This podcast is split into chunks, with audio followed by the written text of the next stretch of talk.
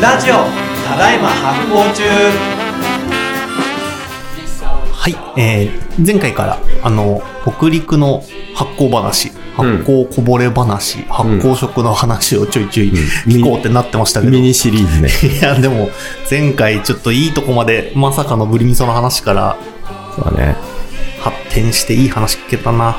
今日もちょっといい話するわ、じゃあお。おおおえーっとね、えー、次にじゃあ話したいのはね、うん。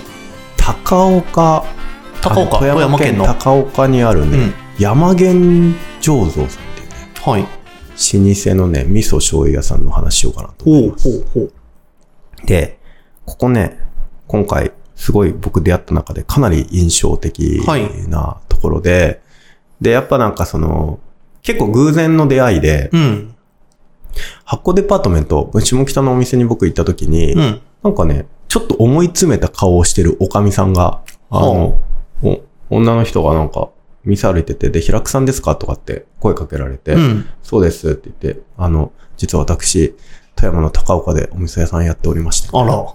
で、もし、あの、高岡に来る機会があったら、蔵に遊びに来てくださいとかって言って、連絡先もらって、うんで、すごい気になってたから、はえーその北陸の調査をしてるときに、その山源浄土さんに行くことにしたの。うんうん。で、えーやっぱさ、その、地域をさ、リサーチするときってさ、地域の事情通みたいなうん。人に、あの、なんかここ行くといいですよっておすすめしてもらうじゃん。はい。おすすめしてもらうのよ。うんで、山源浄土さん誰に聞いても全くそういうのに引っかかってこないのよ。ほうだから街づくりとかに興味あるとか、ほう。ローカルカルチャーに興味があるみたいな人のアンテナ外なの。へえ。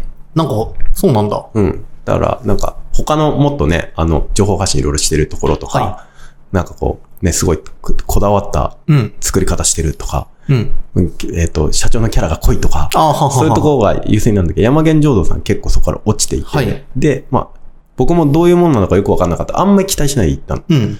で、行って、で、あの、じゃあ、蔵見せますねって言って、で、一番最初の、えーまあなんか、敷地がすごいでかいんだけど、うん。えー一番最初の創業の敷地から、あの、見せてくれたんだけど、古い蔵とか開けたら、お父さんの家が飾ってあって、え？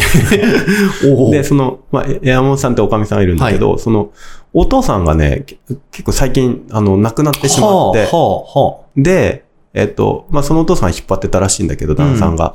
まあ、その旦那さんいなくなっちゃって、これからどうしようって、思い、思い、いろいろ思い悩んでた時に、発酵デパートメントでなんかヒントあるあるといいかなって言って僕に会ったらしいんだよ。その状態できいらっしゃってたんだ。うからすごい結構思い詰めたのに理由があって、うん。うんで、なんか実は私、その、すごい、この蔵これからどうしていこうか、悩んでるんです。って言って、はい。はい蔵見てもらえますかって言って、で、蔵のツアーっていうか見学会したんだけど、うん。結論最高。最高？どういうことですか？なのね、山源さんは、はい。まあ、何？すすごい超いい意味で、うん。えーっと、えーすごいいい意味で、なんか、実家のおかんみたいな感じになってて、うん。何も捨てないみたいな。うん。うん。何でもあるみたいな。何でも取っといてるみたいな。はい実家のおかんある、あるあるじゃん。はい家そのあれなのよ部屋そのままみたいな。そうそうそうそう。小学校机がそのままあるみたいな。はいはいああいう感じで、うんなんかね、えー結構歴史長いの、江戸時代から今やってんだけど、すべ、ての時代の設備をなっといてあんの。え？使ってるやつも使ってるやつも含めて。はいだから、えっと、古い順にその創業の土地から、えっと、だんだん奥に入っていくんだけど、一番奥のところが新しい工場なんだけど、そこまで行くと、えっとね、近代って、近世から近代現代の百数十年分の醸造の歴史が全部パノラマで見れんの。何？江戸東京博物館じゃん。あ、そうそうそうそうそう。だからさ、なんか、やっぱり、そ、その時、でもこの面白さって、多分、多分、僕、あの、ちょっと言い方あんま良くないんだけど、僕だから分かる部分も結構あってはははつまり、えっとね、もっと伝統的な蔵みたいな方が分かりやすいのよ。はい。はい。全部き、き木桶ですみたいな、はい全部江戸時代の建物ですみたいな方が分かりやすくて、で、その、山源さんとね、雑然としてんのよ。そこも実家感あんのよ。うんうんうん。だから、あの、なんて、プレゼンテーションとしての蔵で、蔵として魅力的かどうかはちょっとわかんないんだけど、わかりやすさで言ったら、はい。ただほら、僕その醸造の歴史とかさ、その醸造の技術史みたいなのずっとやってるじゃん。その僕からすると、もう鬼面白いんだよ、ね。宝の山だ。リアル宝の山。この道具、ちょっと資料でしか見たことあるなかったけど、あるんですね。しかも現役で使ってるわ、みたいな。これ60年ぐらい使ってないですかみたいな。やつとかがすごいいっぱいあって、はいはいもうなんかね、いいのよ。だから、なんつうの、誰に刺さるかっていうと、うんまあ、僕みたいな醸造マニア以外に誰に刺さるかっていうと、うん多分工場マニアとはか、あとなんかあの、レトロ機械マニアとかいるじゃん。うんうん。ああいう人にウルトラ刺さる感じになあってて。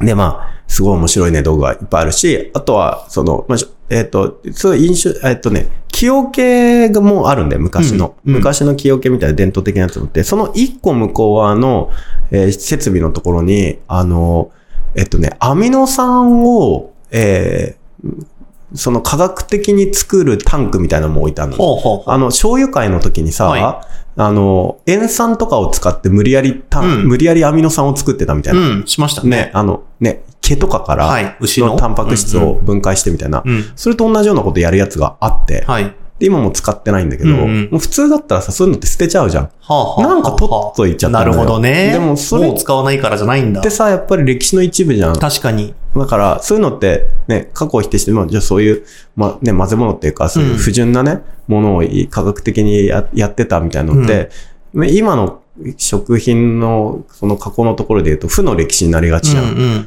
だから捨てちゃうんだろうけど、山岸さん取っとい取っといたんだよ、結構律儀に。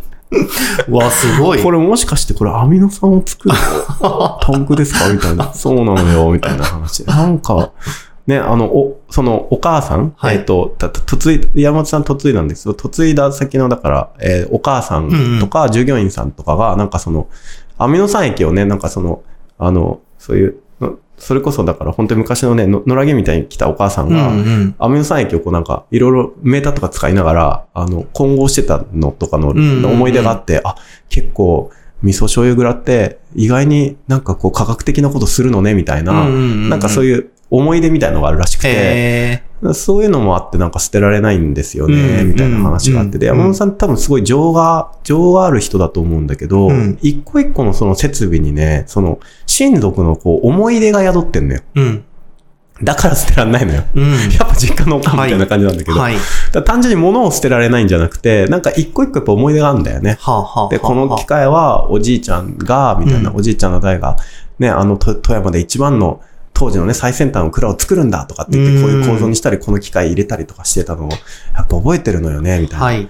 だ捨てるの忍びなくて、手作りで直して使ってますみたいなので、うんで、工場長とかがなんかすげえカラフルなテープとかで、なんか補強しててうん、遊園地のアトラクションみたいになってんのよ、その古い機械が。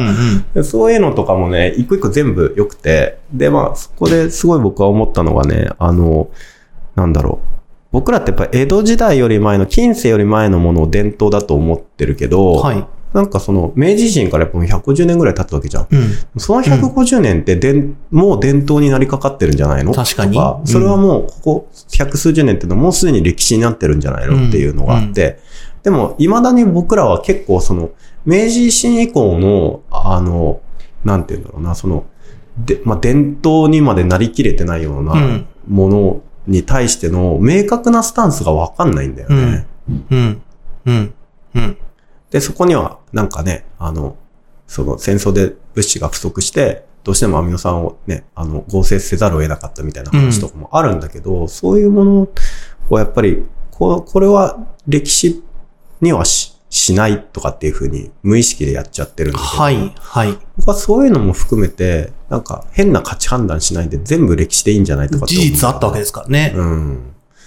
で、そう、そういうふうにやっぱり取捨選択されていて、えー落ちているものっていうのがいっぱいあるんだけど、山源さんはその情の深い山本さんのおかげで落ちてないのよ。わーお。いいですね。うん、なんかね、すべて尊いって。そっか。うんまあでもそうですよね。当然道具にはそれを使う人がいて、で、道具が使われた背景もあって、それがこう、歴史と一緒で、捨てたらなく、なかったことにもなっちゃいうるけれど、ん全部あるっていうことがそそもそもこう、珍しいっていうか、すごいことなんですね。うんだから、その江戸時代までの伝統的なものを別の技術とかで置き換えていったということ自体も何かを捨ててるのではなくて、実は歴史を作ってるってことじゃん。うん、そうですよね。うんその時の合理性だし。そうそう。だそういうのも含めて僕は全て歴史とか伝統だと思って、うんうん。大事にしたいと思うんだようんうんね。うんうんうん。で、そういうのって結構なんか消しがちとか隠しがちになっちゃうから、はい。全部ダダ漏れてる山源さんの蔵が超好き。へへへ、あ、それは確かにいい話。だから、山源さんの蔵僕と一緒にツアー行ったらみんな最高だと思うよ。うん。一個一個の機械全部解説できるから、これ、この時代のこういう背景でこういうのがあってみたいな。そういうのいいんじゃないですか？なんかって言って、あの、僕、この蔵がすごい好きですと、山本さんに。あの、ここ本当宝の山ですよって言ったら、いや、実はなんかその、ね、あの家族の思い出もあるんだけど、やっぱりその未来のために投資をして、すごい新しい工場に全部建て替えようかとも思ってたんだけど、うんちょっと保留にするって言って、うんうんうんうん。平久さんそういう風に言うんだったら、やっぱり、ね、あの、そういう昔の思い出とか入ってるものとか、古いものとかももうちょっと考えてみようかなとかって。言っていい話だったけどね。ああ、そしていいタイミングで伺いましたね、それであれば。うん。そうそうそう。山源醸造さん、高岡にあるんだけど、高岡のあの、鋳物の町の旧市街のすぐ横にうん。あって、山源さん見学した後に、その鋳物の町歩いてもすごい面白いから、ぜひ行ってほしいなと思う。じゃあ、なんか行って、あの、普通に見学もできるような感じなんですかね？事前に連絡すれば、はいあの、おかみさん対応、あの、時間が合えば対応してくれると思うので、ちょっと違ってね、高岡まだ行きやすいですからね。そうだね。あの、ちょっとぜひ皆さん事前に連絡して行ってみてほしいなと思います。何人かね、もう発ツリズムきっかけで山源さんに行ってる人たちいるんだあ、けど。そうなんだ。うん、なんかあの、お山本さん、おかみさんをみんなで励ましたい。ああ、いいモチベーション。いい蔵だよ。いい動機だ山源は う。んうん。めっちゃいい蔵だうなんと思いましうんあ僕も遊び行きたいです。た。はい。じゃあ今日はそんな話で。はいこの番組は制作発行デパートメント協賛バリューブックスで下北沢ただいま発行中スタジオからお届けしておりますポッドキャストは Spotify 映像は発行デパートメントの YouTube チャンネルで視聴できますチャンネル登録